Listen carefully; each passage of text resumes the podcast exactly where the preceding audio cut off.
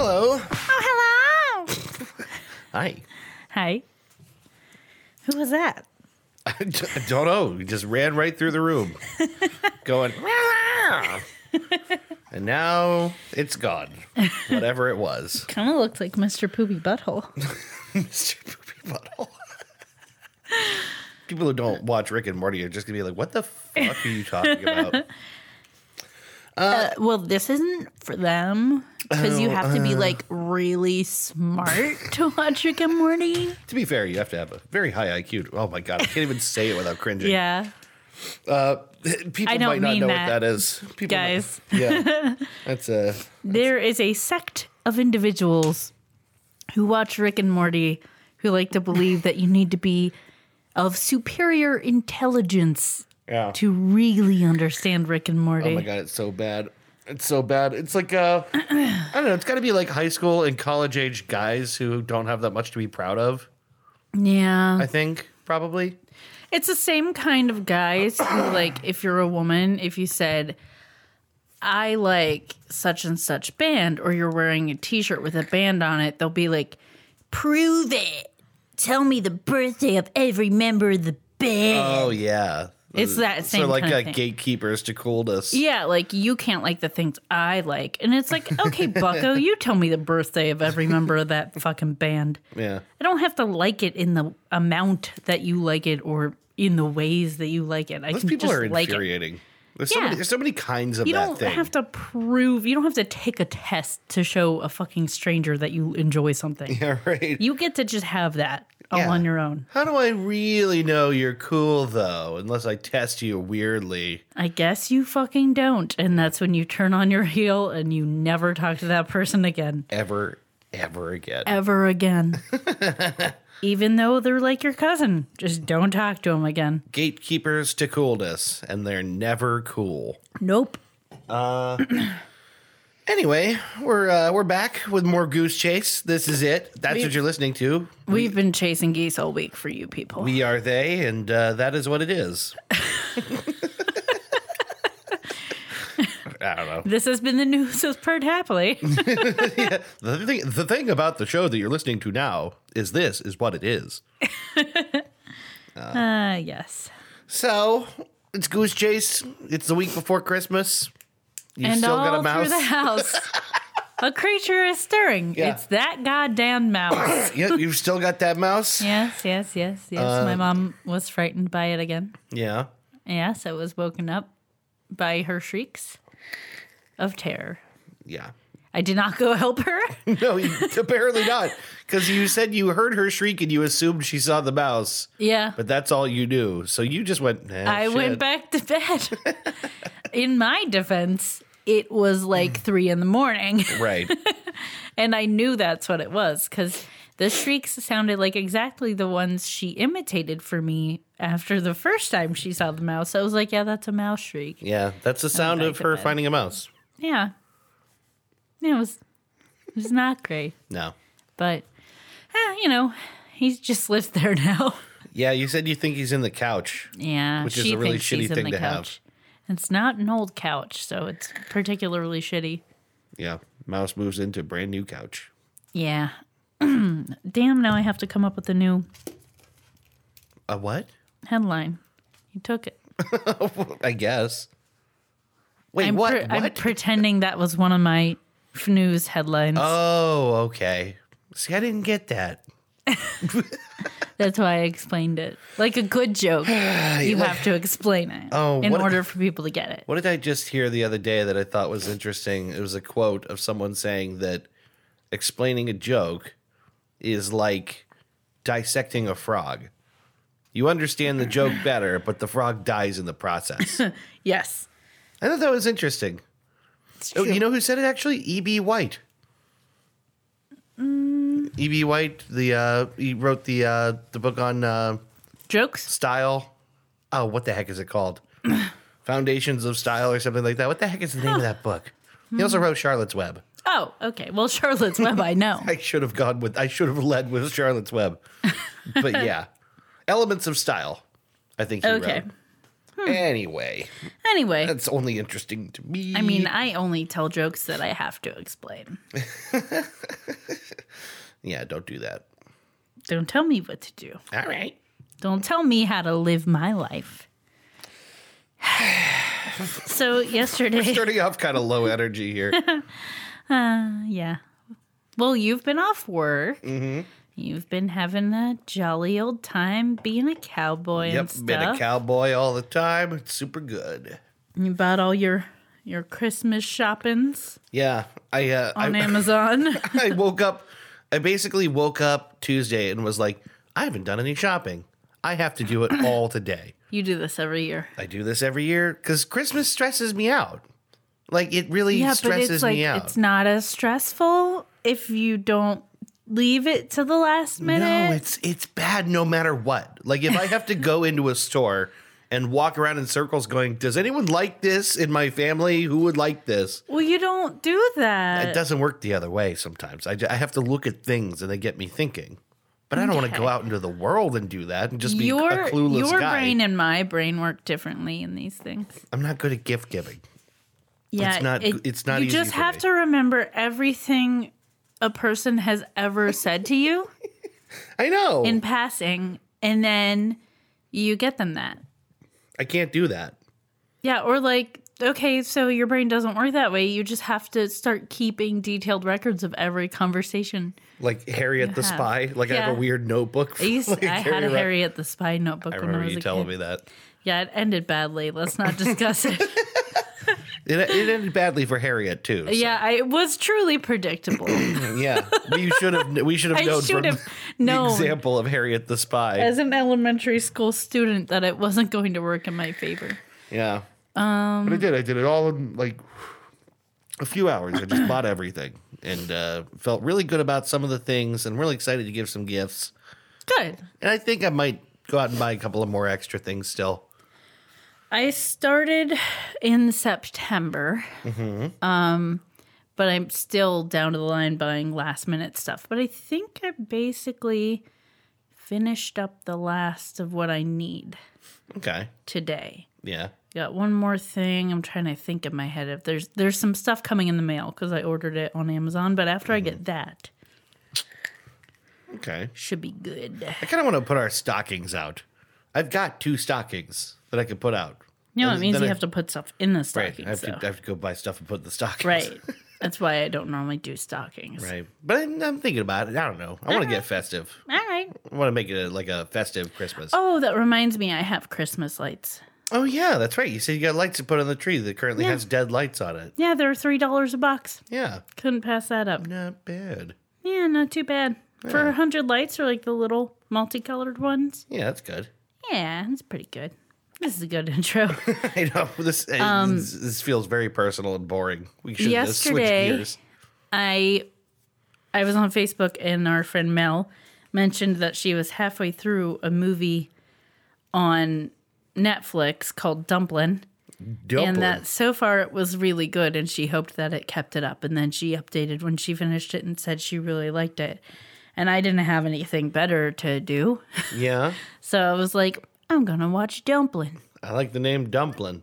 it it's a cute movie i Okay. liked it it's um Yeah, what's the idea? the premise is it's this girl living in texas in a small town and her mom is a former like beauty queen pageant queen and she's like famous in their town and she helps run the pageant and host it every year and like she's kind of a big deal Okay.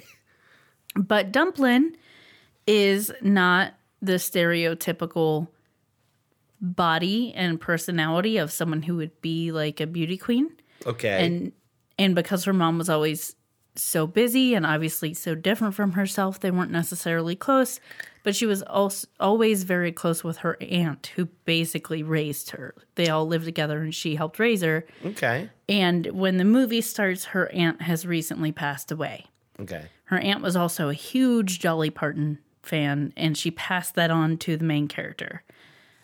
Um, so it basically she ends up deciding to be in the pageant for multiple reasons, but it's the whole process and everything that goes with it, and romance and all that jazz. But a whole lot of Dolly Parton, and it just reminded me how much I really like Dolly Parton.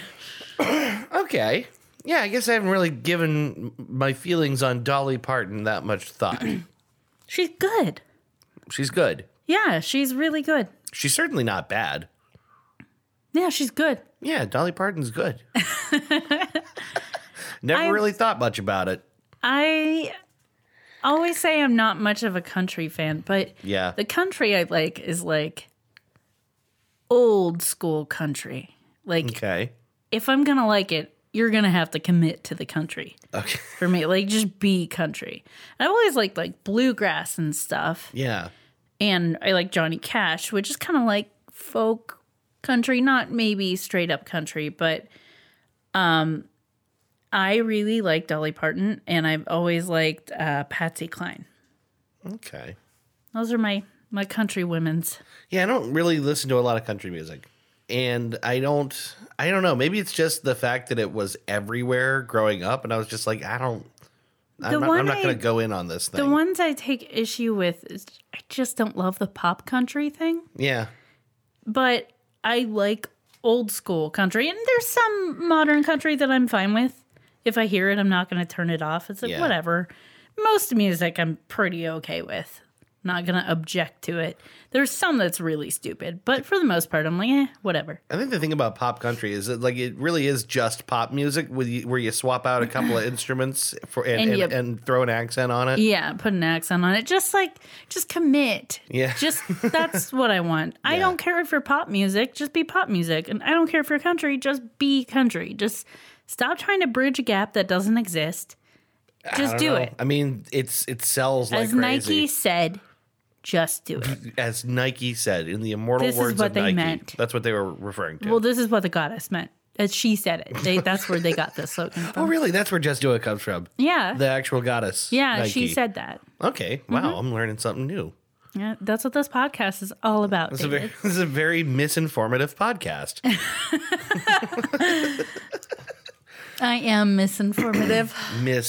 Misinformative. Mm-hmm. But yes, that movie made me miss listening to Dolly Parton. but it was really good. I enjoyed it. It wasn't like the best movie in the whole world, but I liked Okay. it. Dumpling, Dumpling, dumpling, dumpling, dumpling. dumpling. It's on Netflix. Yes. Okay, And then I also watched um, the Sabrina. you watching more of that? There's a holiday special, so Oh. I told, watched I that. Mm. tapped out. I'm not gonna watch any more of that show. you didn't even make it through an episode. No, I made it like halfway, three quarters through an episode, and I'm like, this is just not the Not kind of my campy thing. I like. That's okay. You don't have to. I enjoyed it. Yeah. I like it. It's good. Um, and I got us a gift today. That's right. Yeah. I was going through uh, Goodwill because I was over by a Goodwill, so I decided to browse. Yeah. And on the back wall, they had appliances and stuff. And we have mentioned stroopwafels and have eaten stroopwafels on this podcast. We we've strooped. We've strooped and we've waffled. Um, watch me stroop, stroop, watch me waffle. Okay. Uh, that's enough of that. So I was gonna let it hang there, but you you, you appropriately stopped right there.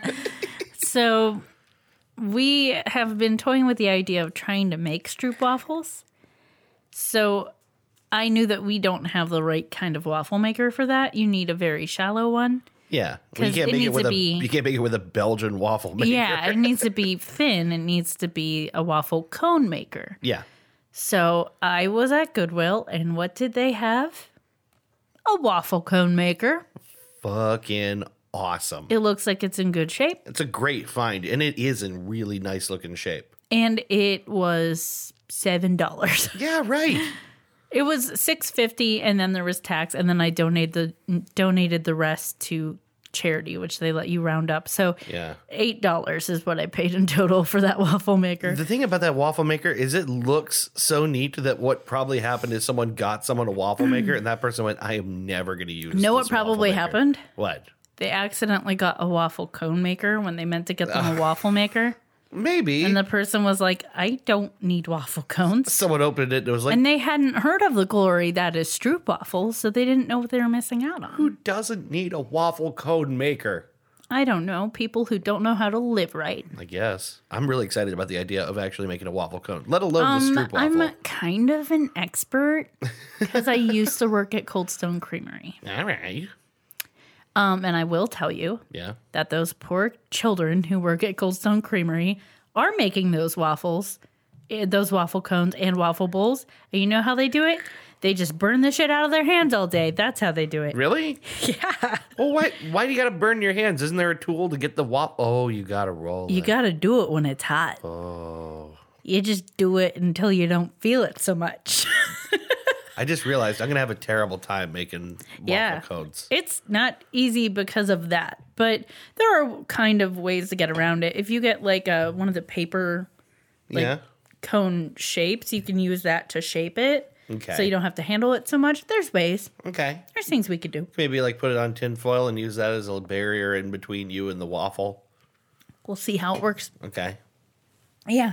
So e- if as you- not, I'll just build my calluses back up. So as our listeners can tell, our lives are very exciting right now. Hey, this is exciting. I didn't have to pay $35 for a waffle cone maker. That is pretty I cool. found it for eight. In a true Midwest fashion, we had to talk about what it cost. How cheap it was. It's impressive. It is Uh, this impressive. might not be universally impressive, but if you're from the Midwest, you have to talk about it. You like bargains. If you're from the Midwest, you love a good bargain. Because you don't have a choice. The economy has been crippling around you since you were born. You live in a rusting shithole and you found something for six dollars that's really good. Yeah. You're gonna talk Be about it. proud of it. Yeah. Everyone in your immediate vicinity understands. Brag a little bit. Um so yeah, I think that's mostly it. That's mostly our newer business, newish business. Yeah.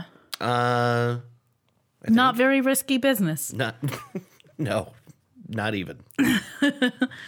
Uh-uh. I, I think we might be ready for a game. I'm ready to play a game. You're ready to play a game? I like games, damn it. well, that's good news.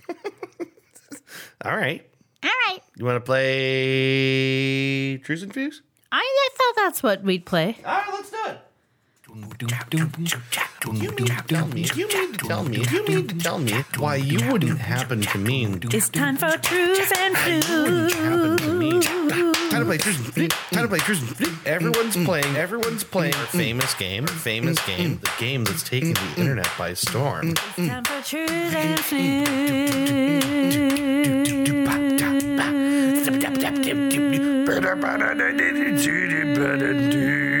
A Merv Griffin production. Okay, All right. it's time. It's time for Truths and News. This is a game where I'm going to tell Dave three headlines.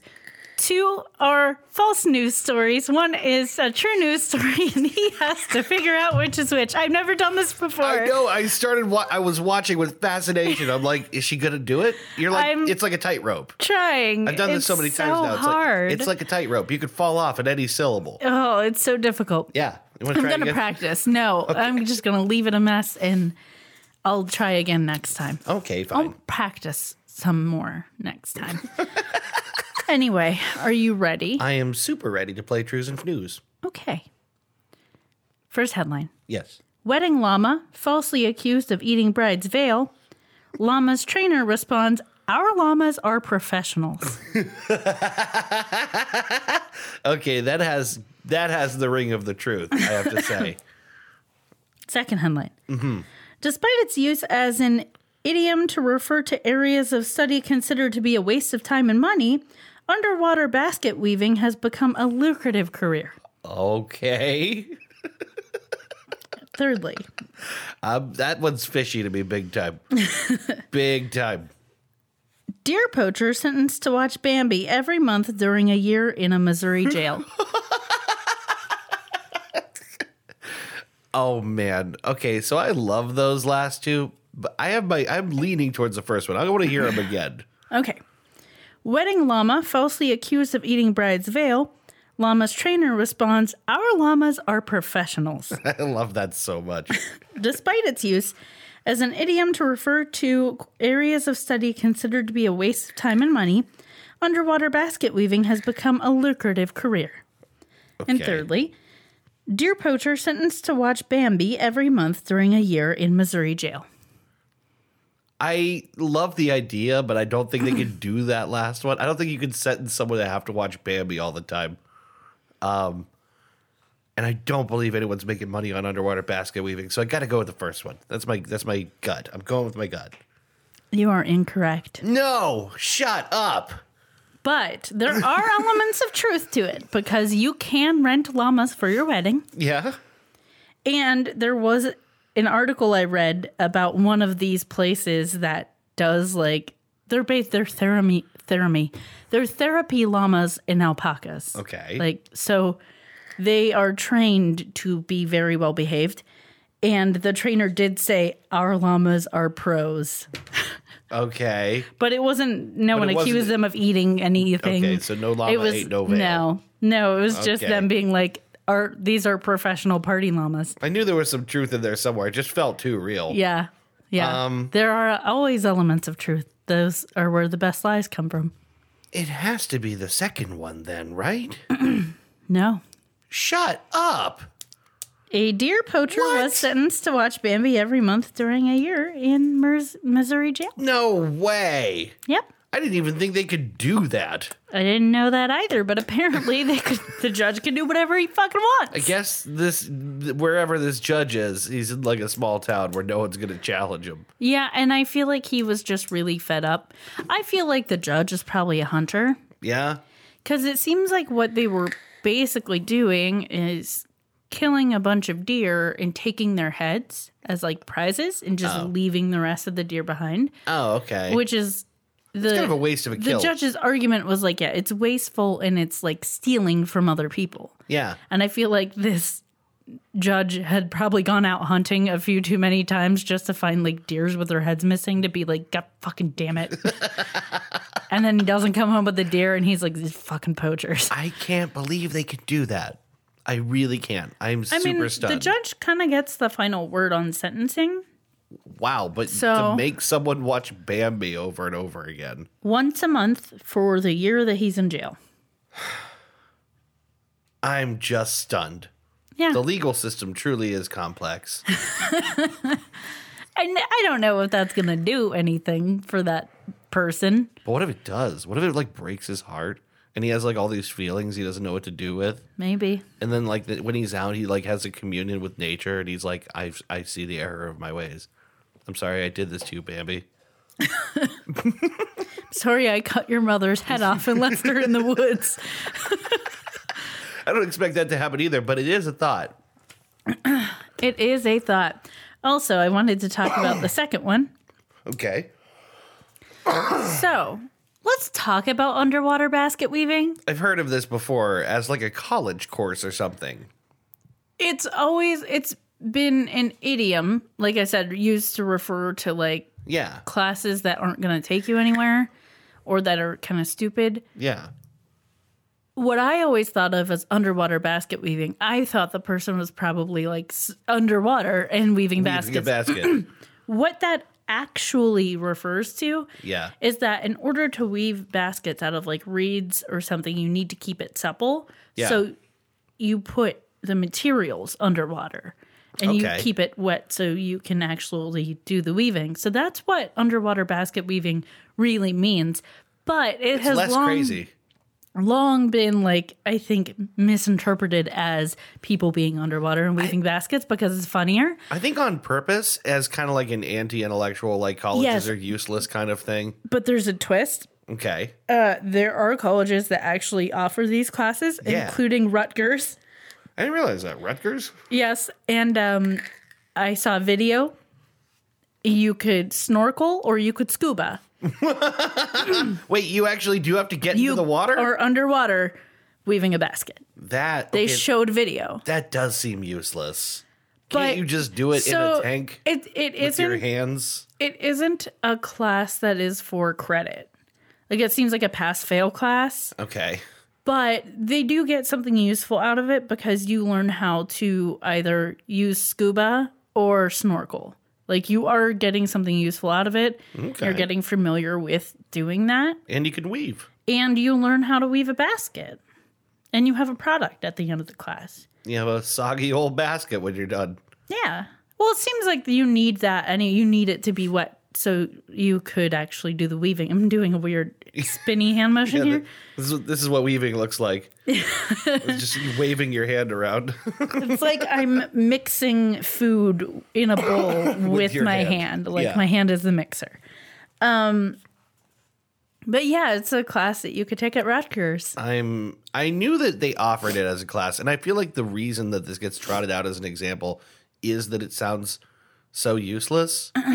yes. And it's probably the weaving a basket underwater is probably not a skill you need for your whole life, but there's other No. skills that are legitimate that you pick up there.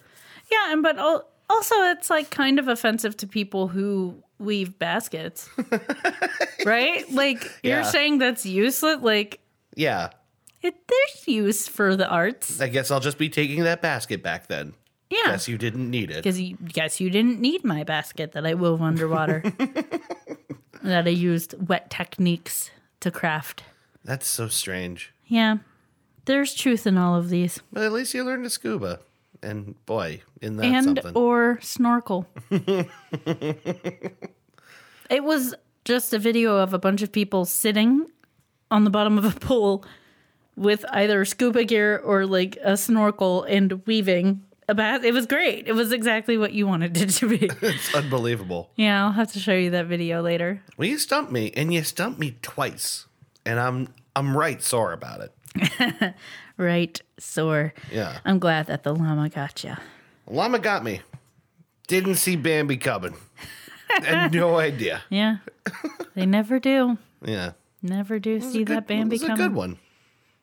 Yeah, I'm proud of that. Yeah, he should be. So let's move on. Let's talk about our middle seggy, a, mi- a middle segment here. So, um, in true me fashion, Yeah. I've been listening to a new podcast. Uh huh. I told you about it the other day a little bit, but I've since been listening to more. Um, the reason I started getting into it is because, like, I mentioned my favorite murder all the time, and I think they mentioned it on one of their episodes, and I had seen in one of the Facebook groups I'm in related to my favorite murder, someone posted an update about stuff going on with a case that the teacher's pet podcast is about. Okay. So I was like, it was before I listened to the episode where they referenced it. And I was like, oh, okay, what's that all about? And then I listened to that episode and was like, okay, well, I should listen to this. So, Teacher's Pet is about a cold case that took place in Australia uh, where a woman named Lynn or Lynette went missing in the like 80s, early 80s, I think Okay. and there was a lot of suspicion around it, but the investigation didn't really seem to ever happen.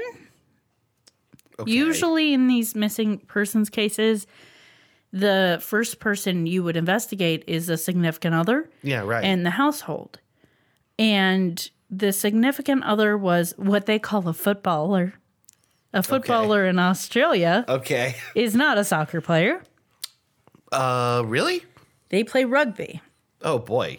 Yeah. Man, Australia mixing it up. Yeah. So their football is rugby, which makes sense. It's it's close to American football. It's close to what we call football. I can understand that. So um he was a footballer, as was his twin brother, and they were the the whole podcast the whole time just talks about how freakishly close these brothers are.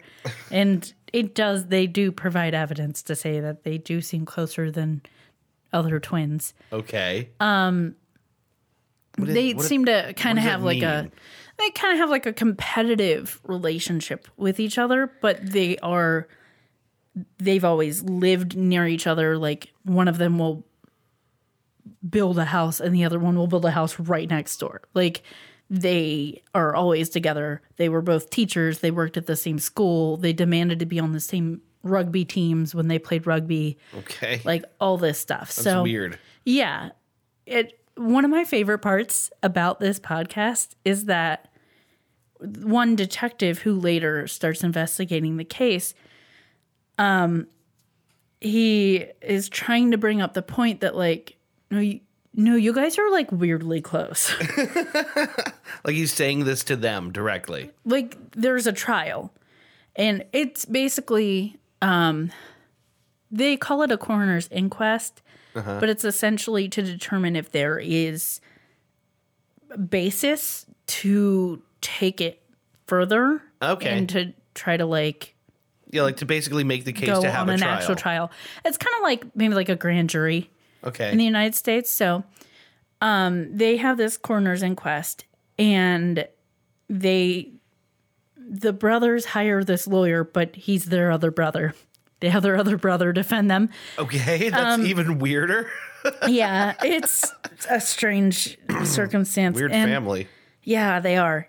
And he so he's questioning this detective and trying to like undermine his detective work and stuff.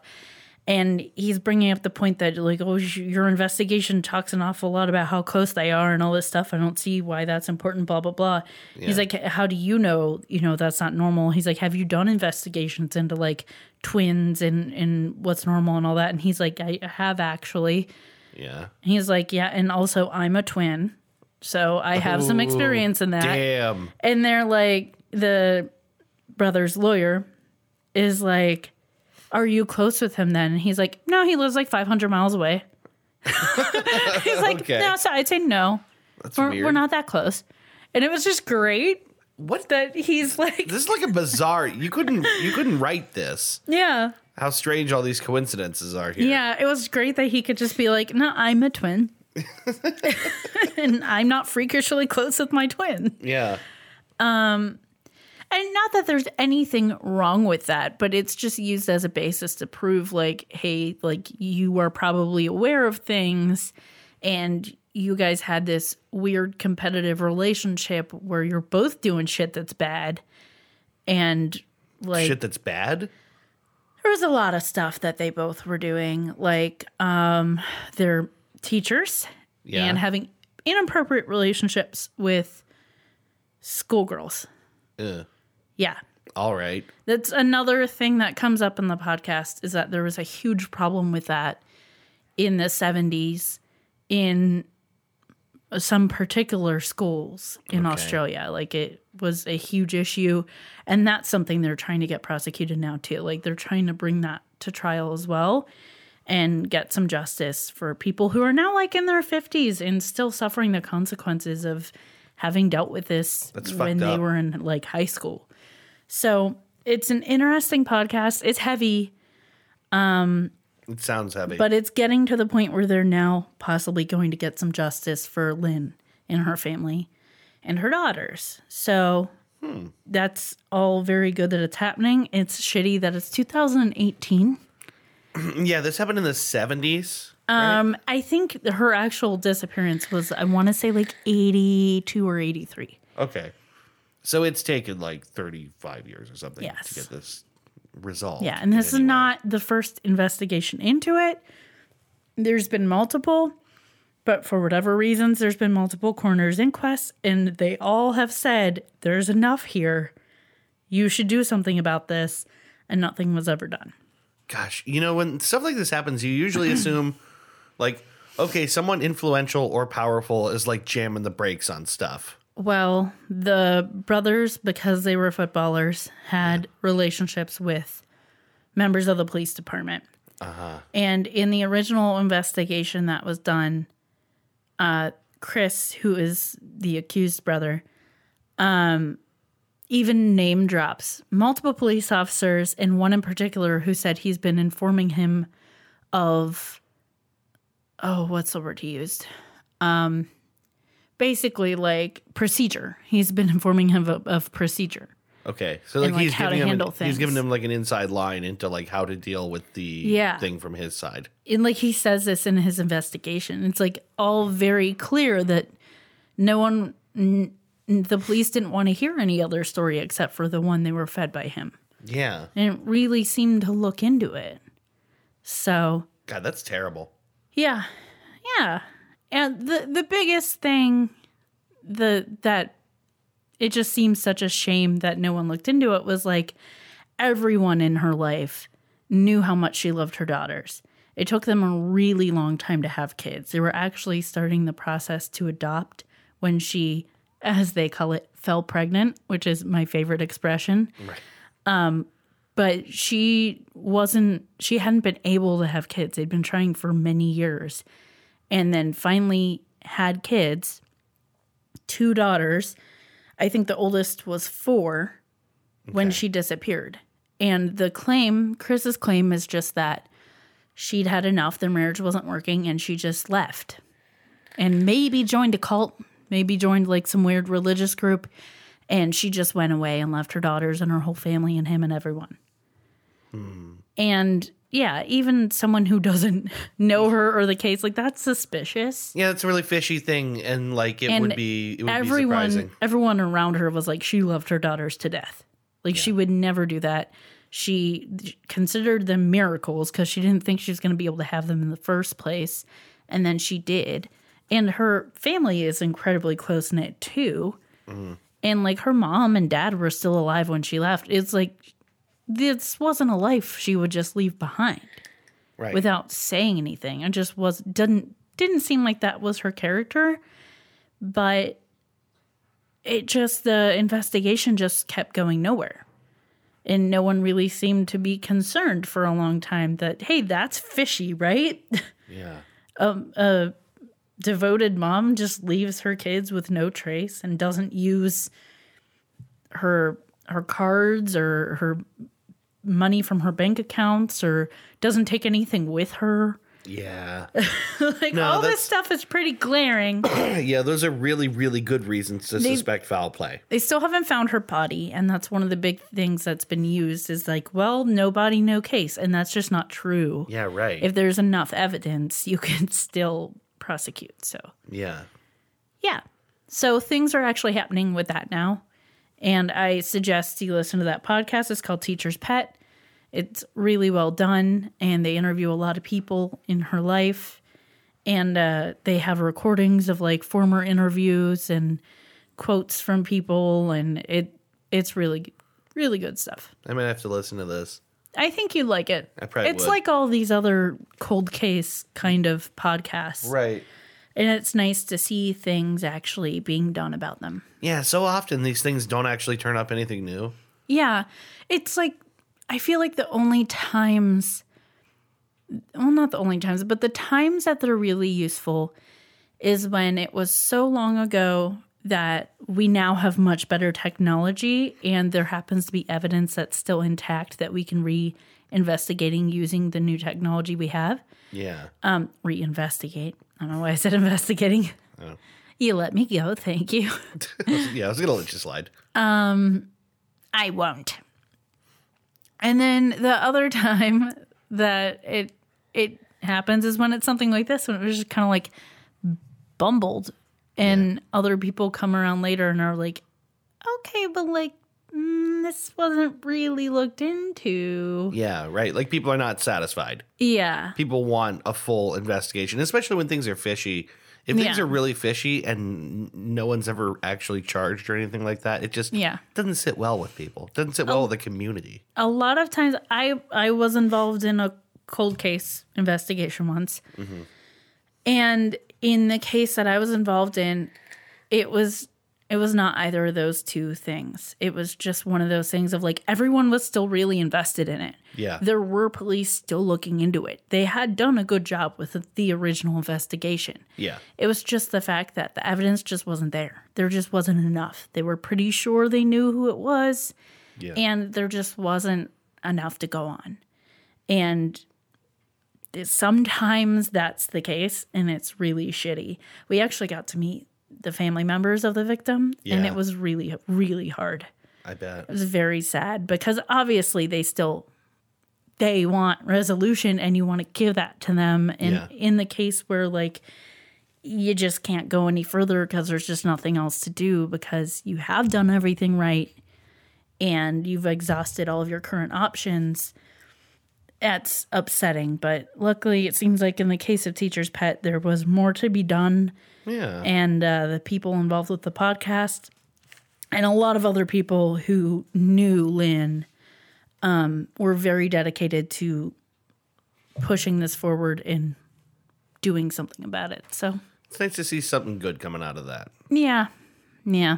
I I hope hope that all turns out well. Well, on that very cheery note, It's what I do. yeah, why don't we uh, take ourselves a break here and we'll come back with the main segment for the episode. We're gonna go eat our feelings. or not. I don't know, maybe. We'll see. I'm probably gonna have a slice of buttered bread because that's my feelings. okay. uh, we will take a break. We'll be back with the main segment for this episode. All right. Stick around.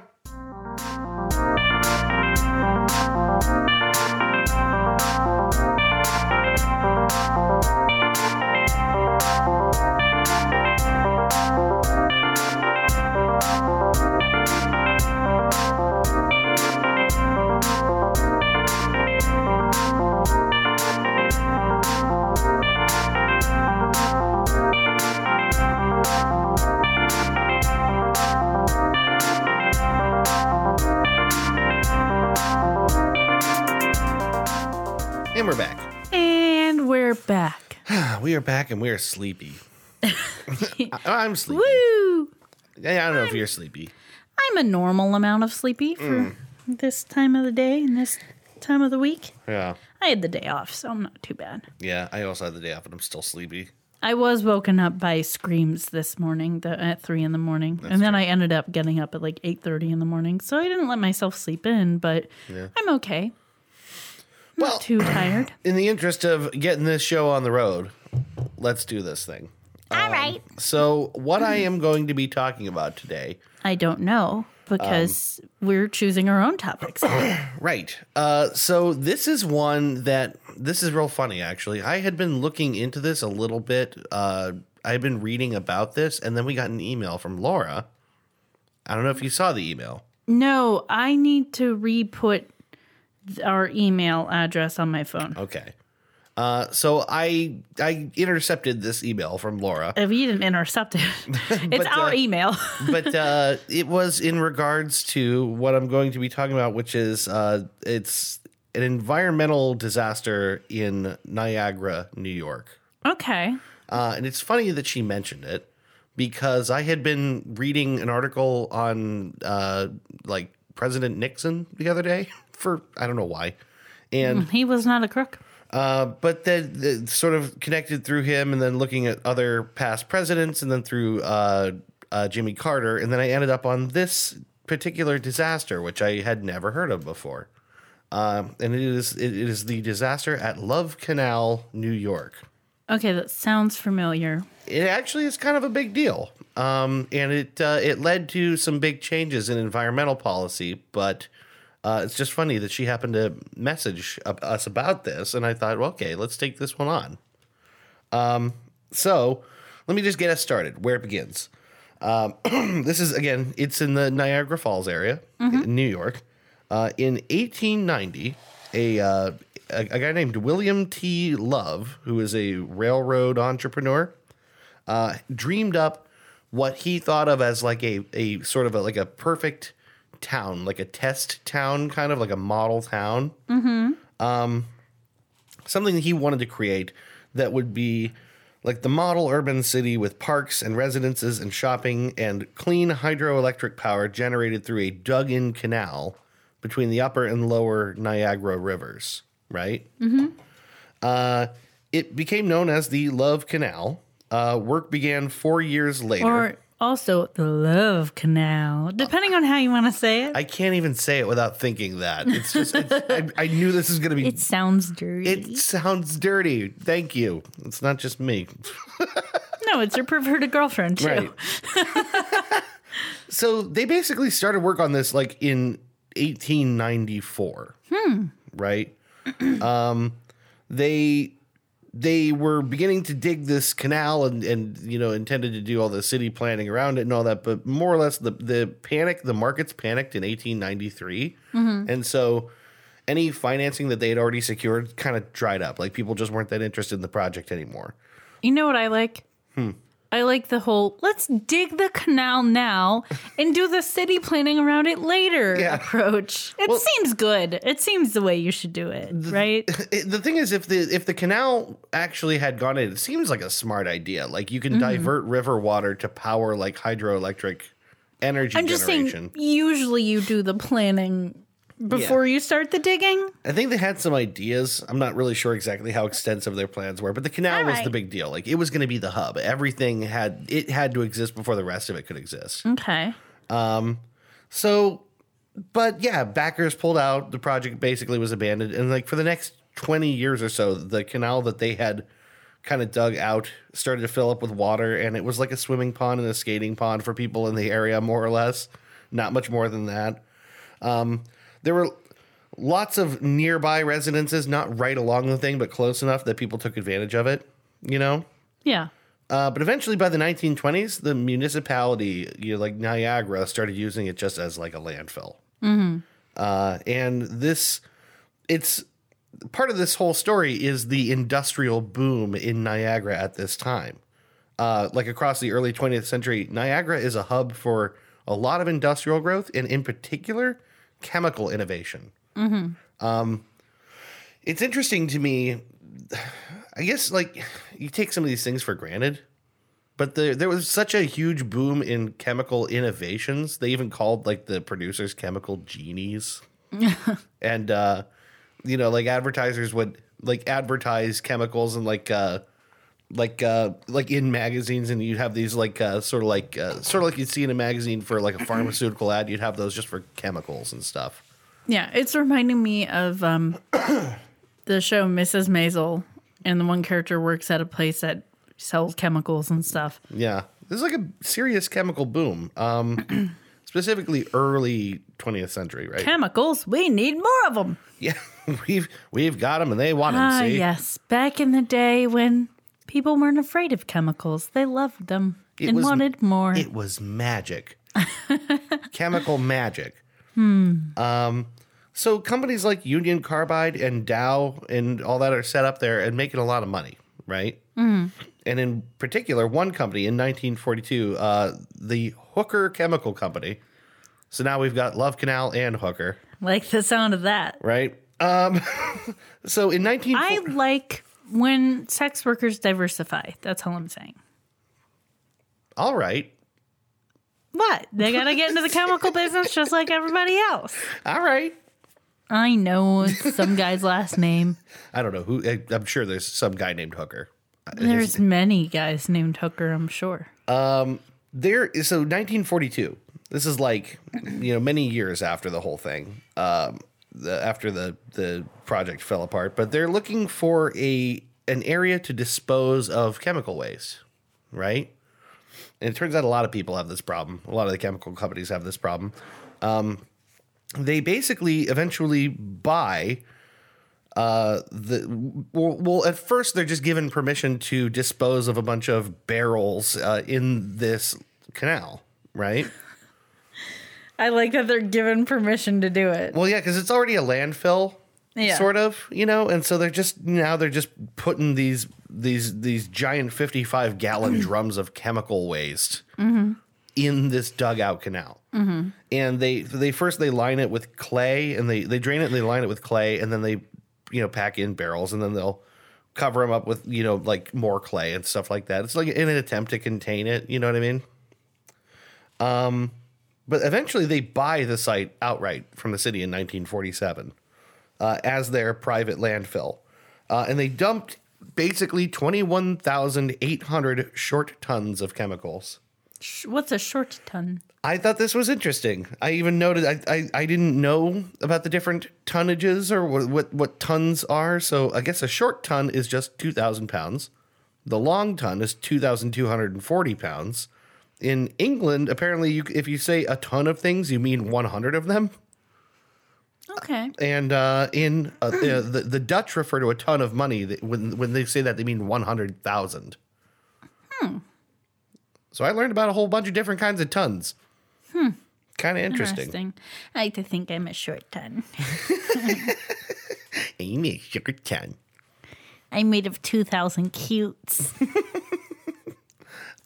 So, the the Hooker Chemical Company uh, was burying these barrels like twenty to twenty five feet deep, right? Which seems deep. Seems deep enough. Um, the the kicker for all of this is that the population boom of this time means the land is still considered desirable for development, even though they're burying chemical waste twenty five feet deep. It's still like there's limited land. They're like, yeah, I don't see a problem with this. I mean, and they're covering it up. It's fine, My right? other thing I like about that is I don't know why they think the deeper they bury it, the better it is. It's, you're just closer to groundwater when yeah, you do that. You're like sandwiching it in the water you're table. just like asking for the barrel to corrode and for it to go straight into the water supply. but no one wants to They look didn't- at They it. didn't think about that at the time. No, not really. And they just had so much damned waste to get rid of, right? Mm-hmm. Uh, so, more or less, a few years later, the Niagara Falls School Board comes along to talk to the company about this land, right? Um, do, do, do, do, do. do you have some free land with lots of chemicals under the ground that we could use? You see, we'd like to build a school. this is not a joke. We like to poison a ton of children. And by that, I mean 100,000. yeah, The the- Dutch definition. the Dutch definition. We want to poison all the kids, as many kids as possible. Um, yeah, seems good. So when they're approached, you know, by the school board, the company thinks this is a really attractive proposition. Um, their calculation is that there's talk of more houses being built around this site now, right? Uh, if they can offload this property now to someone else at this point, with the provision that they're not responsible in the future for any waste leakage, Jeez. then now's the time to do it. Right? While while they really want the land, give it to them with that in mind. I am loving that they have the forethought to be like, this is potentially going to be a problem. Let's wash our hands of it and give it away before we really have to deal with it. Striking while the iron's hot.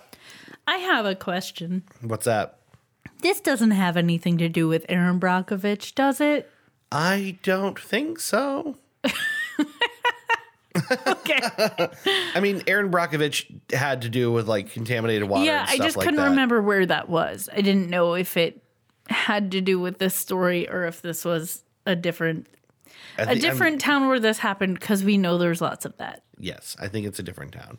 I, Okay, don't, I don't think Aaron just, Brockovich had anything to do with this. Just curious. Um, that Aaron Brockovich, she gets around. Good She question, does though. lots, not in a bad way, in a law way.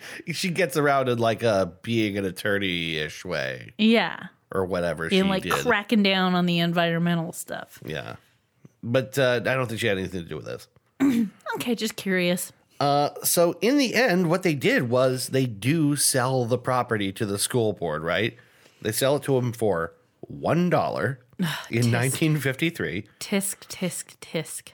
There is a legal guarantee in the contract that the school board can't hold them responsible if anything happens with the waste. Okay, so baby, if you see a line on the contract that says something like blah blah blah, poisoning kids, it's not our fault, buddy. read a little closer. Well, they- it's they were- just not wise. They were super aware. That's the thing is they were super aware what the land had been used for. You know, that makes me so angry. it makes me angry too. Uh, but it, it's what they did. Doing a lot of weird voices today. you are. Um, but yeah, no, it is. I'm musing myself. it's angering that anyone would think to build a school on top of all this. Yeah, and the fact that they know that the company they're getting the land from wants to distance themselves from the inevitable consequences that they clearly see coming. Huge red flag. Like Sh- Should have stopped the deal. do you, you clearly don't care about the kids Yeah. because you know what's there and you know that they're concerned about the future of what's there and they don't want to deal with it so they're passing it off to you and you're like that's fine let's put some kids on top of it Yeah, right. Just- let's just put our youngest and most vulnerable on top of a, a pile of toxins. for like 5 hours a day at least Yeah. every day Uh, so that all that happens in 53, right? 1954, they start excavating for the school site. The school board's architect noted to the school board that it would be a poor policy to build the school in the area that they were building it. Um, the workers discovered two dump sites filled with drums right where they were building. And this, Also, not okay. Let's remember that this wasn't just chemicals. Before that, it had been used as a landfill. yeah, So the school board is like, you know where we should build our build our new school in that old dumping ground that has all the chemicals in it that and all the poisonous garbage. shithole. Yeah, that There, poisonous shithole. there's probably some used needles there. The kids will love it. it's it really seems short sighted, but it was also like, again, land is limited, right? This area There had built had- up a lot. To be somewhere else. I know. It's it seems thoughtless. I don't think it just seems thoughtless. Yeah. I think it was very thoughtless. The thing that alarms me is how the architect didn't know exactly what was located where they were digging, right? Like What do you mean? they went to dig the foundation and were surprised to find two two like storage dumps of barrels, which suggests to me they weren't even really that sure where the barrels were on the property. They just do you know what I mean? They were alarmed to find them. I doubt the chemical company kept great records of where they buried them. And Oh, yeah. sure, they told the school board, but they might not have told them how many Yeah. or precisely where. And who knows how much information the school board passed on to the architect. yeah, right. Yeah, I think there must have been some breakdown in communication there because Which- because they were surprised. It's also shitty because what happens if those barrels broke open when they were excavating? Yeah, right. Like that could have been very dangerous to the people doing the work. Yeah, could have. But uh, either way, what happens is he informs the school board it's not a good idea to build here. So what do they do? You know what? It was the darndest thing. We were digging for your new school and we found about 25 barrels of toxic chemicals. And I just think maybe it's not so good to build here. Just if you guys don't mind, can we not build on the toxic And like they and right they were on like, the toxic you know dump? what? Mm, hmm hmm We forgot to tell you about those. No, it's fine. Keep going. No, you know what they did? This is great. They did move it 80 feet north.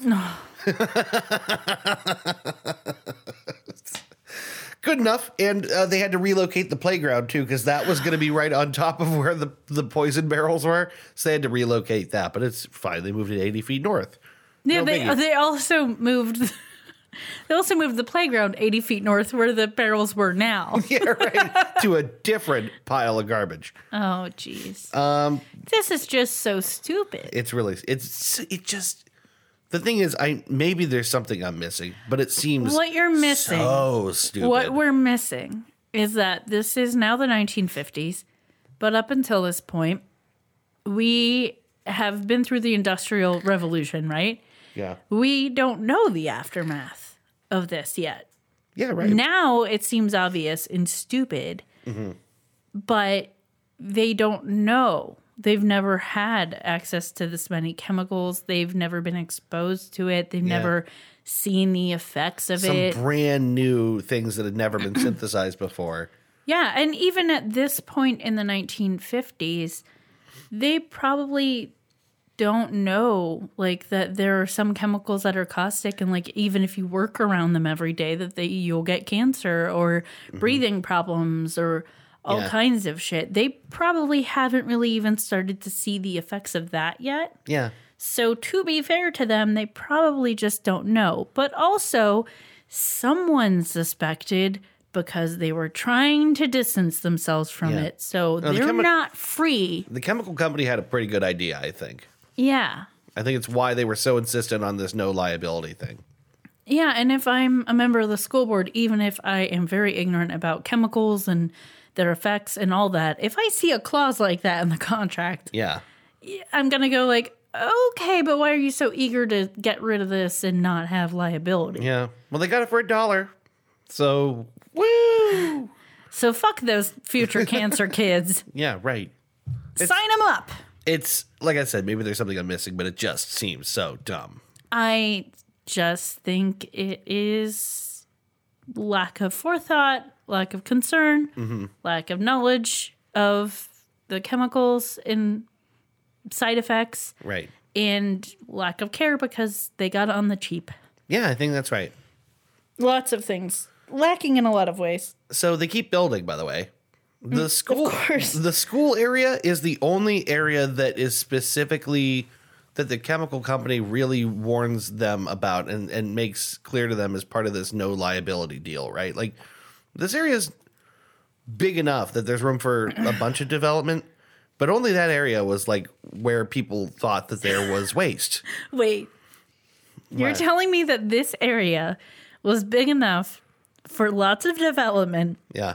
but the school board was like, no, no, we want directly on top of the poison barrels. Okay, so it's like it's like a narrow strip sort of in the middle, and then there's lots of room on the sides.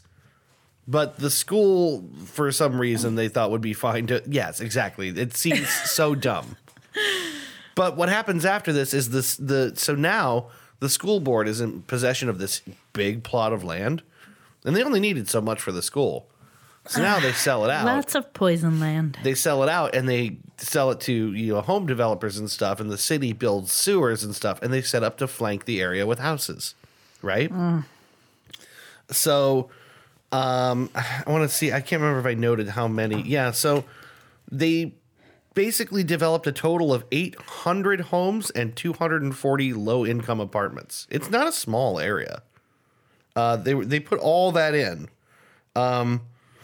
the the hooker ch- chemical company specifically warned in their whatever quarterly whatever bleh, I don't know they they they had issued a warning to the city that this was a bad idea as they were doing it. But they were fine with the school. Yeah, right.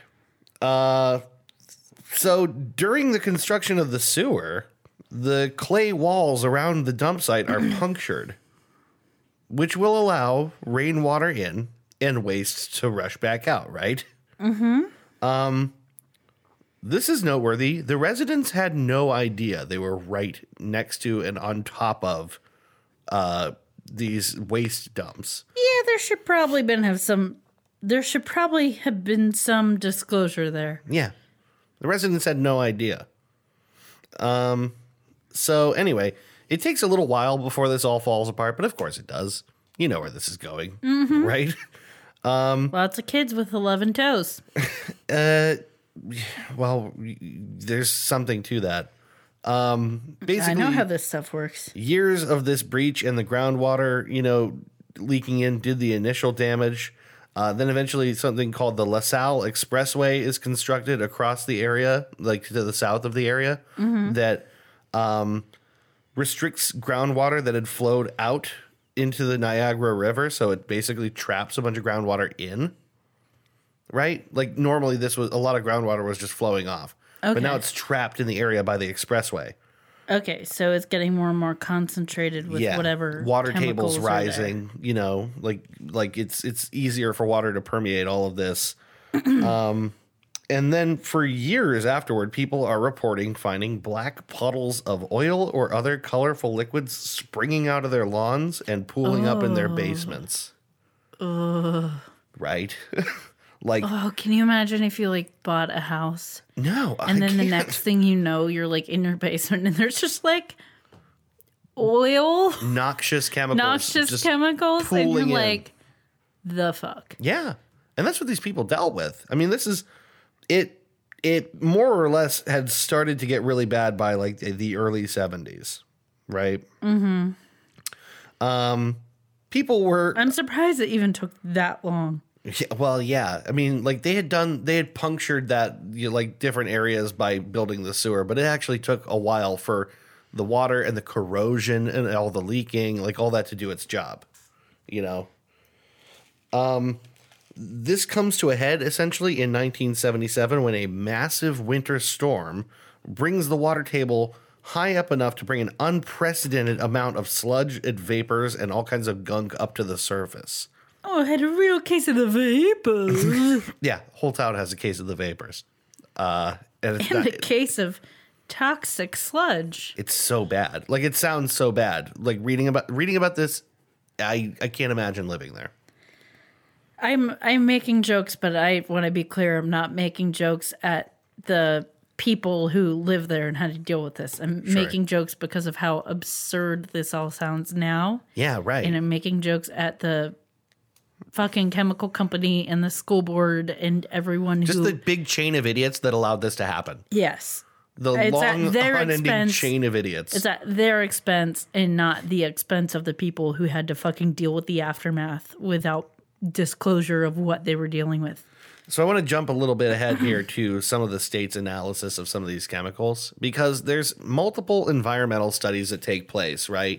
Some of them happen early on. There are repeated follow-up studies.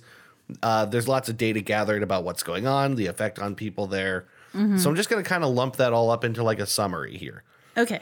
the state's analysis had uh, uh, identified at least 100 distinct organic compounds. Among the most disturbing are benzene, which is a carcinogen, uh, lindane, which results in convulsions and raised white cell counts, Um, carbon tetrachloride, which can cause liver tumors, methylene chloride, which results in death. That's just what it said under the effects column. It said death and more. There's a lot of them. Uh, the full list of effects of all of these chemicals include things like cancers, respiratory distress, paralysis, cardiac arrest, deafness, and more. Uh, it's really disturbing because it's not just present in the water, it's in the air too. It's like you can't even be in town without being subjected to this stuff. It's not even it's not enough not to touch it. Do you know what I mean? you can't get away from it. It's like when all those people were complaining about being by the sriracha plant. You're just like breathing it in all the time. Yeah, right. Like you can't even close your And windows. that was delicious hot sauce. And that was a delicious, garlicky hot sauce that everyone can enjoy. Yes.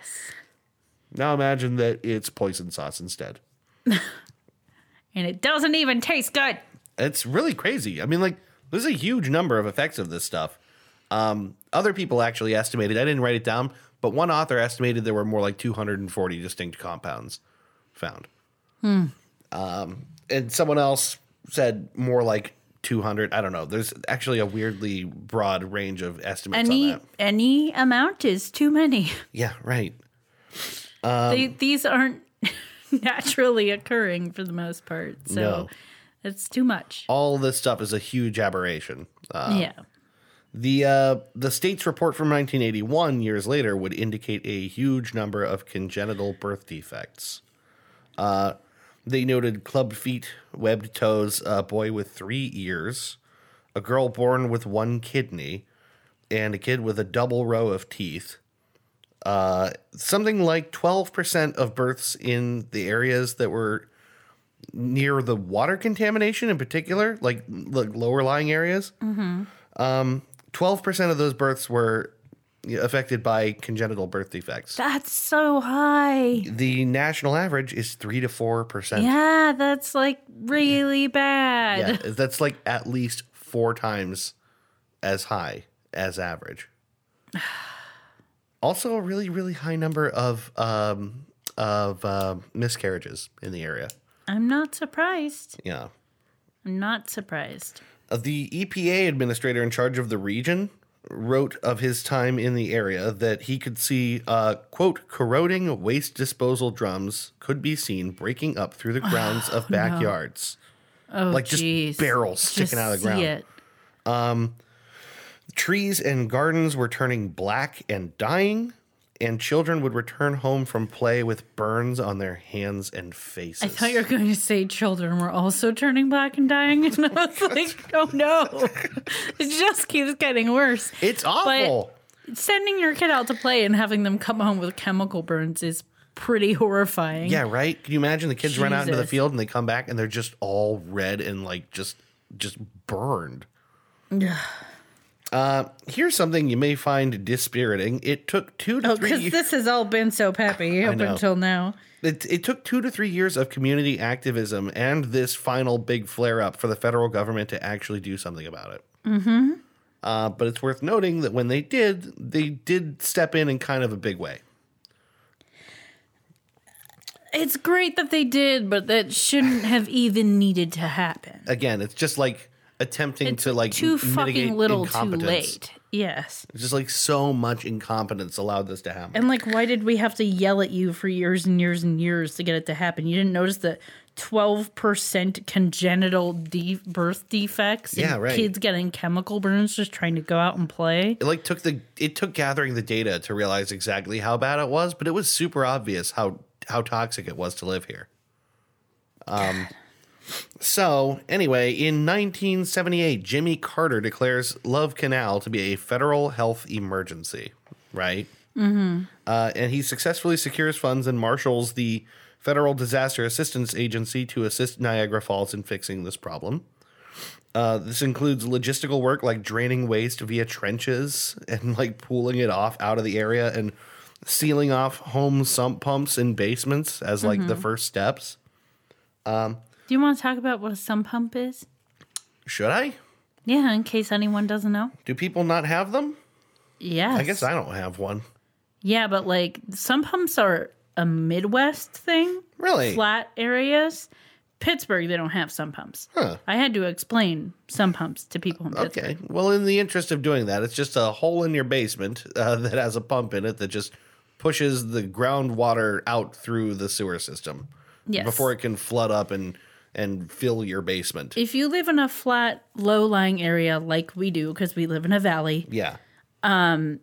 you can get flooding very easily in your basement, especially when there's a lot of precipitation very quickly. Yeah. So during the winter or spring, when there's lots of rain or lots of snow, it can come, the groundwaters rise and comes up in your basement. So you have a special little pump Yeah. that you put in a hole to keep that from happening. Yeah, and it's it's the attempt is also just to dry out all the area surrounding your house and your foundation. You're just like clearing all that excess water out of the area, which is better for your your basement and your foundation and all that. Um. So, uh, it also included Carter's involvement. Also included a legislative push. Uh, uh, that would uh, create the Comprehensive Environmental Response Compensation and Liability Act. What this is better known as is the Superfund Act. Uh, it was signed. Not to be confused with the Super Fun Act. Not the same thing. no, not at all. This was not Oh. That super was fun. mostly that was mostly balloons and uh, circus animals. this is uh, much more serious. Yes. So, in December 11th of 1980, the uh, the act is signed into law. The Love Canal becomes the first site on the list, with others to immediately follow. Right. All right. The goal of this act was to legally hold responsible parties accountable accountable for environmental damage, and then either make them clean up the mess they made, or for the EPA to clean up the mess and then seek damages via the Department of Justice. Right. Mm-hmm. Um, it was heavily financed by a tax on producers of petroleum and chemicals. Uh, at first, that more or less lapsed in the '90s, which should surprise no one because the you know um, that's just kind of been the story of you know environmentalism, hasn't it? all of a sudden the 90s happened we we forgot about it because the satanists came It's amazing that it lasted through eh, the '80s at all, right? But the it it uh, yeah, so the Superfund is actually kind of underfunded in recent years as a result. Mm-hmm. Um, so the government did a lot of work to clean this area up. They did relocate waste. They did bulldoze homes. The whole the whole neighborhood is bulldozed and fenced off now. Uh, residents were compensated for their relocation, put into new homes. But basically, this area now exists as just a big, wide field with some streets in it that is surrounded by a fence that you can't go in. that has to be so creepy Yeah, it's well, there's pictures that you could just more or less see from the outside looking in, but it just kind of looks like a field. It, it's it's not so creepy, but it is weird that it's just there, just this big open field you can't go in, right? i guess they bulldozed everything i was kind of thinking like it still looked like a neighborhood just like completely abandoned Yeah, right. That'd be creepier, Like a- like a ghost town. yes that's the term i kept trying to think of and it just wouldn't come to me yes like a ghost town Yeah, but they the fact that they wrecked it all kind of was probably Yeah. better than if they had just let it sit there being a creepy ghost town. yeah Um, I'm sure a lot of kids would like challenge each other to go to the creepy ghost town. yeah, right. And then come back burned up all over the place. Yeah, and have an additional toe. Or two. That's how congenital defects work, right? You just sprout a You new just toe. sprout them. Yeah. Yes. Uh, so it would take 21 years for the government to declare this fully cleaned up. And d- do they consider it fully cleaned up? Because it's just an area of town that's just barred from people going there. Well, yes. Uh, they they they basically closed the case on it. They wrapped up the Superfund project on it in, in the early 2000s. They consider it done. Okay, so they're like, yeah, probably still don't go there, but like, there's nothing more we could do. Yeah. Now, this is where I want to get back to They're Laura. like, like, you guys have ruined this place thoroughly. this is the end of the road. this is just no man's land now. Jesus. But this is where I want to come back to Laura sending this to us because she sent uh, also as as part of the uh, you know the information she sent an article from CityLab.com entitled "The Toxic Blank Spots of Niagara Falls," and it is a really interesting read. Um, one thing that emerges from the article is that we are way far from done with uh, done done with dealing with the toxic effects of the chemical industry in Niagara. Uh, and the ar- the article is actually really interesting too because it's it's not typed, it's not print. It's like these handwritten images. It's a, v- a long scrolling series of handwritten notes and little pictures and cir- things circled and watercolor and it's actually just like aesthetically really interesting. um, but it's it covers m- more of the ongoing effects of this stuff that I didn't know about. Well, also, you have to figure that just because they washed the, the company, chemical companies washed their hands of this particular area and signed it over to someone else, they still had chemical waste. Yeah. And they still had to be putting it somewhere. And they clearly didn't give a fuck. no. So where was it going? It had to be going somewhere else. So I'm sure it's probably not the only part of town that they were doing this to. Yeah, because that's that's exactly it. Is we just we just did a long way around on one spot polluted by one company in one neighborhood, right? Yeah. But there's this just happened all over the place because there was a huge chemical industry there. Mm-hmm. Um, the there's still residents of the region suffering the effects of this uh, all over the the Niagara area. Uh, the article mentions that the toxic waste that they drained out of Love Canal, they moved that to a new site. And then again, they built houses right along it again. So this is the problem with waste from companies like this and chemical waste is like there's no great way to deal with it. You have to Yeah. actually neutralize it. Yeah. You can't just bury it. Yeah. This is going to happen over and over again I mean, it and has happened over Yeah. and over again. That's the thing is it does keep happening. Um, it's so weird too. Like the article, like I said, it's titled "The Toxic Blank Spots of Niagara Falls," and so I spent some time looking around after reading it, and it's true. Like on the map, there's all these weird, empty dirt patches of irregular shapes all over the region. Some of them look like angry and red, and some of them just look like dusty and like nothing will grow there but it's like all around there. There's there is a bunch of land that just looks, I- and I don't know how much of it is where things are buried, but Another thing that's like really scary is all of those chemicals on their own that's already not good, but then you're putting together stuff. yeah, Like who knows what it's some of those chemicals can do when they're mixed. yeah, right. Like all these who knows barrels what just rip reactions open and were just- fucking happening. just all smushed together there. I hope they thought of that. Who knows? oh, it doesn't seem like they thought about much. Well, plus, like when they drained off waste from Love Canal, like it already had leaked out of a ton of barrels, so it's already all mixed up in there. Yeah. Like it's already just a big toxic soup. Um again, incompetence. Um One really noteworthy mention from this article was uh, a statement by Nancy Beck, who is the top deputy of the EPA's toxic chemical unit, right? Mm-hmm. She testified to Congress in early 2017 when she was still the senior director of regulatory and technical affairs at the American Chemistry Council, um, which is like an industry, it's an industry group Mm-hmm.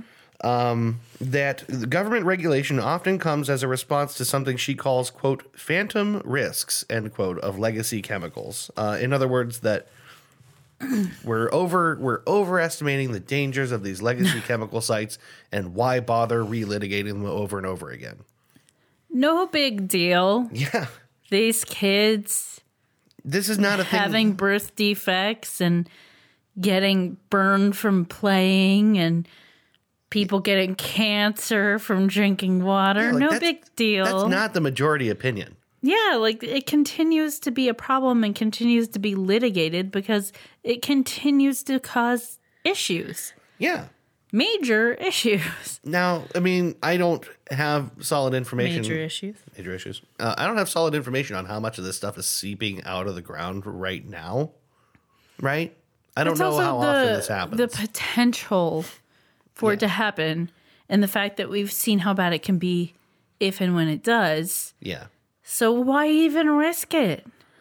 It's just weird that she uses this phrase phantom risks to sort of like downplay Yeah. like just very easily anyone's concern with these legacy sites like i don't even think people know where they are and in fact i'll get to that but laura wasn't aware of how close some some of it was to uh, tj's folks place like the the in-laws like up in that area so um it's fascinating how much They're- people probably aren't they don't know from Buffalo? i think that they live she said they live uh, a little bit uh, east of niagara in a town that i am blanking on uh, lockport Okay. So I um, say like I know what that is.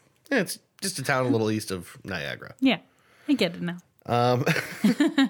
So anyway, yeah, like this, I was concerned by this quote by Nancy Beck because she's an industry insider who is now in charge Hmm. Yeah, I was of just gonna say, regulating. didn't you say she's now in the E EPA? yeah, she's now the toxic chemicals like like the head post in the EPA, like, and she doesn't think it's a big deal, which really bothered me. Um. So and and this is like part of a trend too. Like the the EPA was run until earlier this year by Scott Pruitt, who stepped down in July because he was like being dogged by like fourteen ethics scandals, right?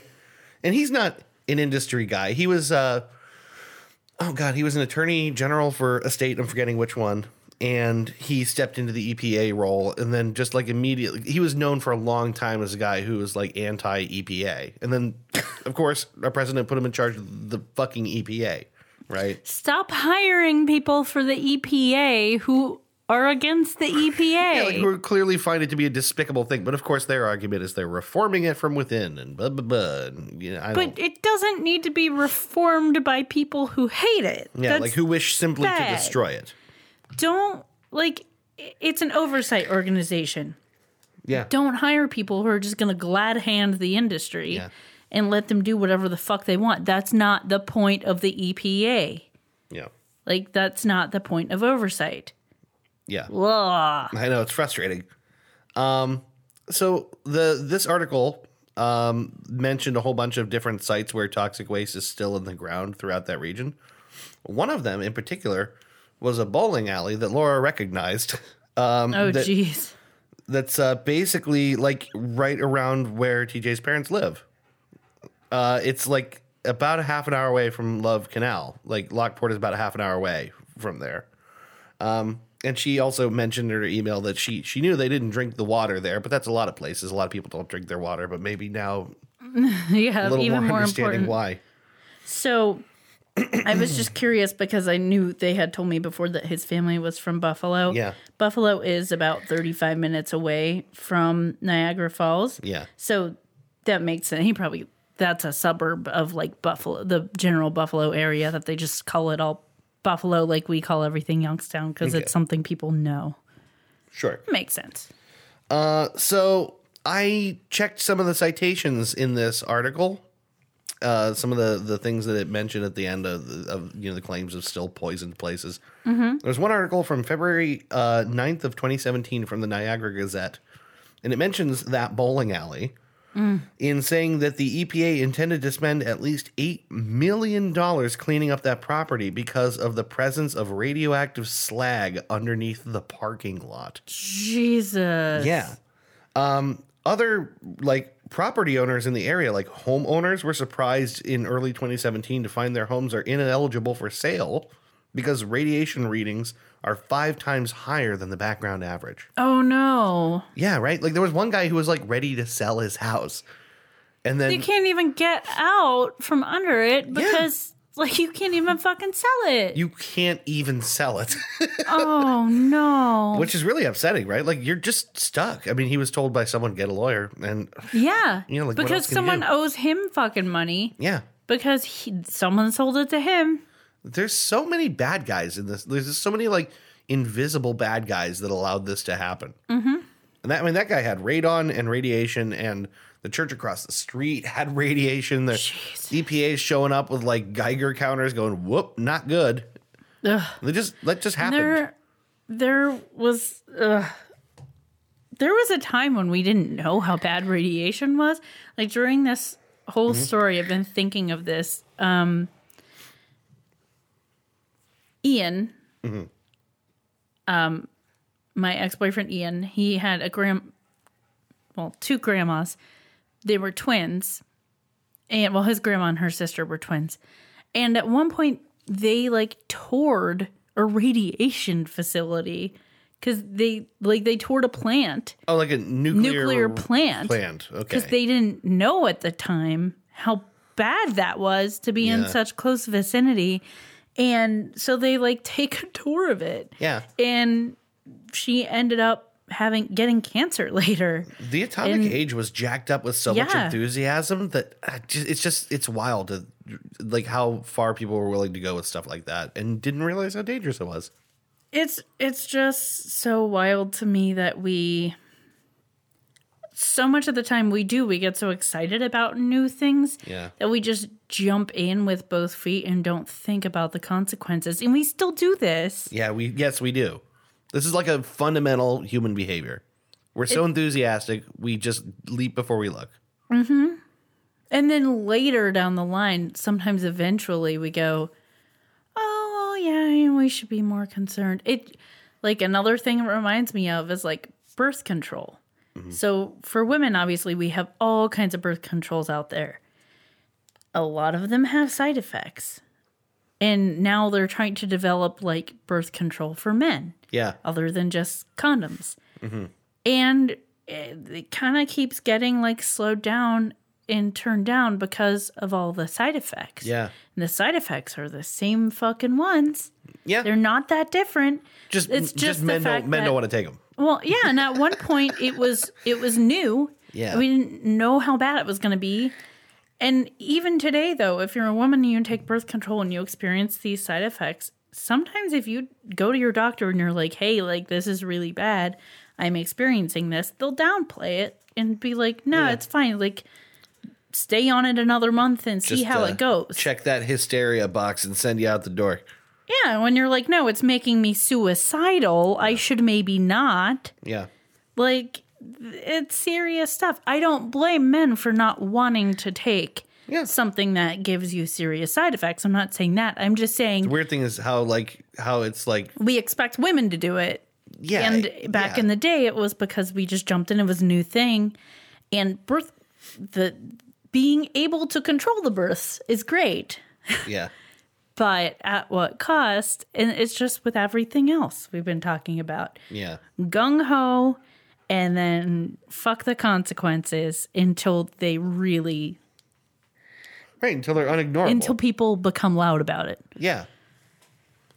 Um, yes. Get loud about it, so, people. So a little final tie-in here thing. Uh, I didn't do much more research on this part, but as I was researching, because I started to wonder why is everything radioactive too? yeah.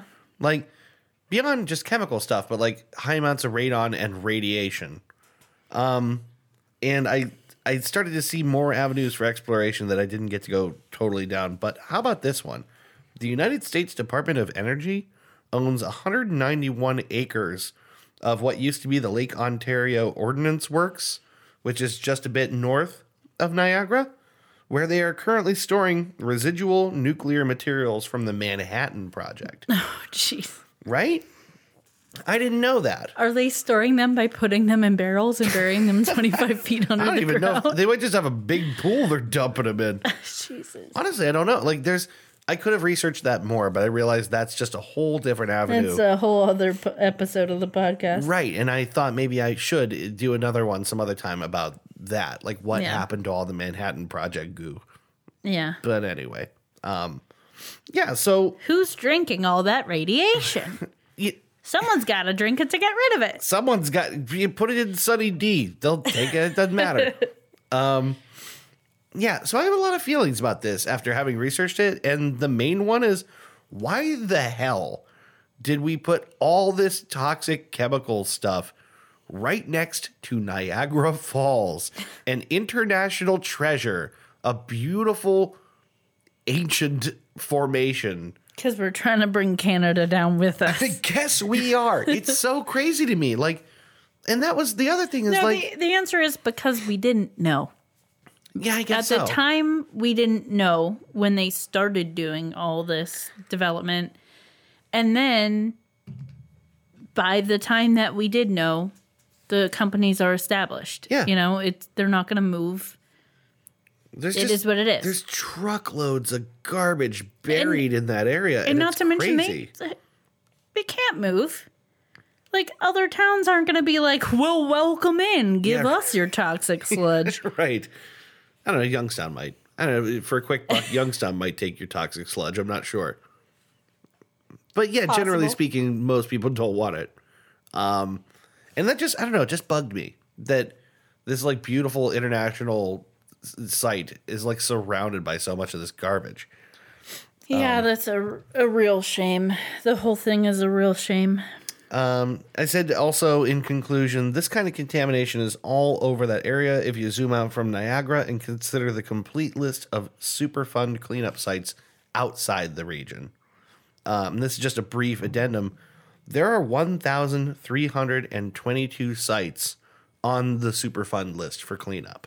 It still sounds like you're saying super fun because it's hard to enunciate that D. So it just it sounds great. Superfund list. super fun cleanup. Uh, it's there's there's a ton of them, thirteen hundred of them, and and we've cleaned up a total since this was w- was formed of three hundred and seventy five sites, and as we saw with Love Canal, we just moved the shit somewhere else Yeah. and poisoned someone else. yeah. Like, what does cleaned up actually mean? If they can't do a thorough job of it, and maybe they just can't do it. Maybe it's just not doable. it's one of those things that I, I, I obviously there's lots of different chemicals. Yeah. I don't know how you neutralize that to a point where it's safe. I don't know either.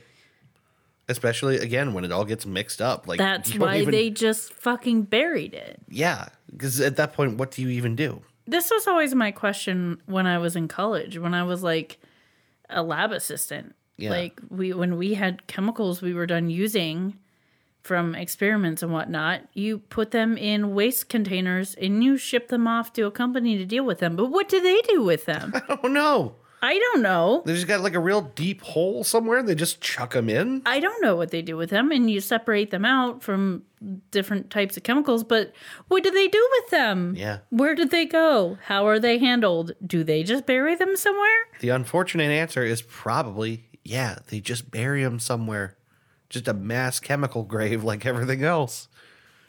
um. So yeah, it's, I feel like I opened up more avenues for exploration that I'm gonna want to approach again sometime in the future. Well, feel free to do so, But chap. as for this little slice of everything, that is the story of Love Canal, New York. Wow. Yes, definitely don't drink the water in Niagara Falls, New York. Holy shit. it's really crazy. Like, like in uh, you have to see the map for yourself almost because, like I said, I don't know how much of the areas that look like possible dump sites are dump sites, Yeah. but, But, it's still. pretty crazy. And uh, man, it's so creepy that like Laura recognized the bowling alley. Yeah, right.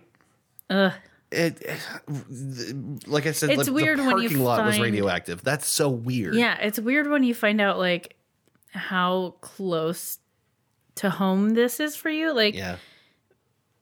it's so bizarre. Also, it's gotta like it's gotta be a fucking bowling alley and it's gotta be a school. Like why is it the worst places? Like places Yeah. where you put children. Well, be, be, because the moneyed interests that decided to put them there didn't really care what popped up after them, and the you know the property was cheap, and I you know, guess Uh, the they're not bowling gonna- alley conglomerates. They're not gonna.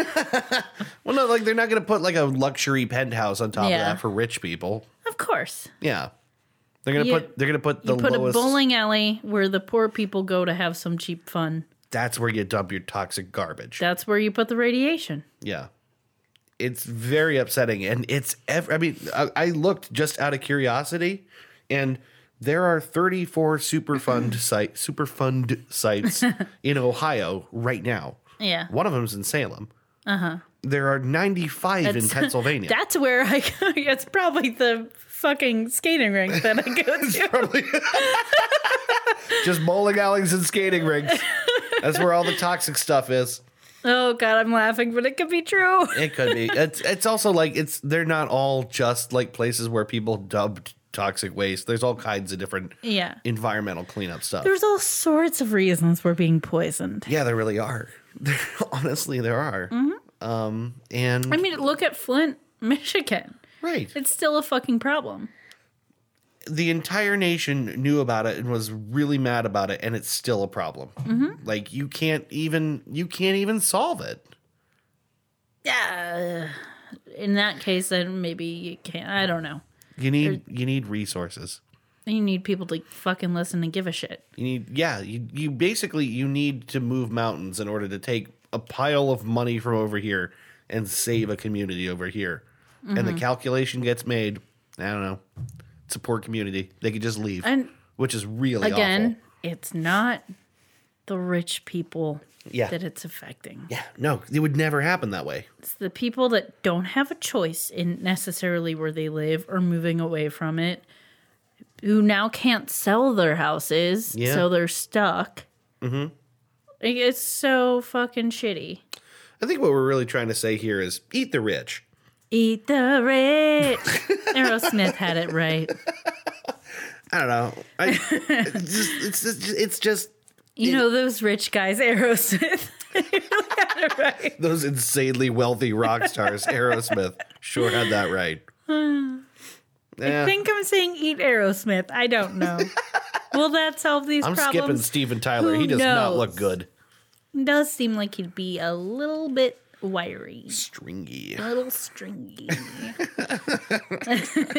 He's got And that. now he's we- got those crazy toes too. now we discuss cannibalism. What? he's got crazy toes. You gotta look up Steven Tyler's toes. They're all over the place. No, thank They're you. like folding all over each other in crazy Why ways. do you know about I don't know. Steven Tyler's crazy toes? For the same reason I know about uh, what's it, Megan Fox's thumbs. yeah, but thumbs aren't in socks and shoes. Steven Tyler walks around in like open sandals and people can see his toes. I'm not that weird. don't make don't turn this on me. I'm just saying it's a little bit weird, but okay. It's um, a little weird, whatever. oh, hi, dog. Shit, he scared me. But basically, that's Goose Chase Goose chase. for this week. oh man, So we won't be back next week, will we? we won't. I don't know. Well, it's a day after Christmas. You want to you want to do the goose chases next week? Maybe we will. Maybe we We'll won't. talk about. We'll see. We'll see. um, we'll put a post up if we're not going to do it. Yeah, uh, we may take a week off. We might take two weeks off. I don't really know. We'll see what happens. But in the Two meanwhile, weeks off. well, Oh, yeah, because then the next day is my first day back from uh, from uh, uh, vacation, back to work, and all that. I don't know. It's uh, we'll, we'll talk about it. um, but anyway, thank you uh, for listening to Goose Chase. Goose chase. Uh, this uh, has been a really cool year to do this show. yeah. And uh, if we don't talk to you before the beginning of 2019, uh, hope you have a nice holiday.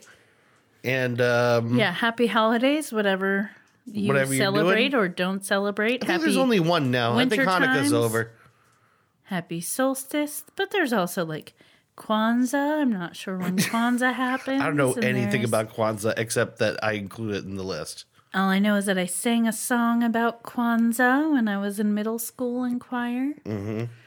Um, and it seems like a nice holiday. It's all Yeah. about friendship and love and family and stuff. Um, there's solstice. Mm-hmm. There might be some Wiccans. Yeah, I don't know. There's all kinds of uh, things, but uh, the point is, enjoy whatever you're doing, and we'll Yes. see you in a week or two or three or whatever with more Goose Chase. Have yourself All right. a nice couple of weeks or whatever. And drink some hot chocolate and some eggnog at the same time. Thanks for listening. We'll see you next time. Bye. Bye bye. You've been listening to Goose Chase. We are Goose Chase Podcast on Facebook and Twitter. On Twitter, our handle is at Goose Chase Pod, and our website is www.goosechasepodcast.com. If you have any topics you'd like us to research, please email us at goosechasepodcast at gmail.com. If you like what we do on the show, please rate and review us on iTunes and Google Play. Want to go on a goose chase? Ooh, yes.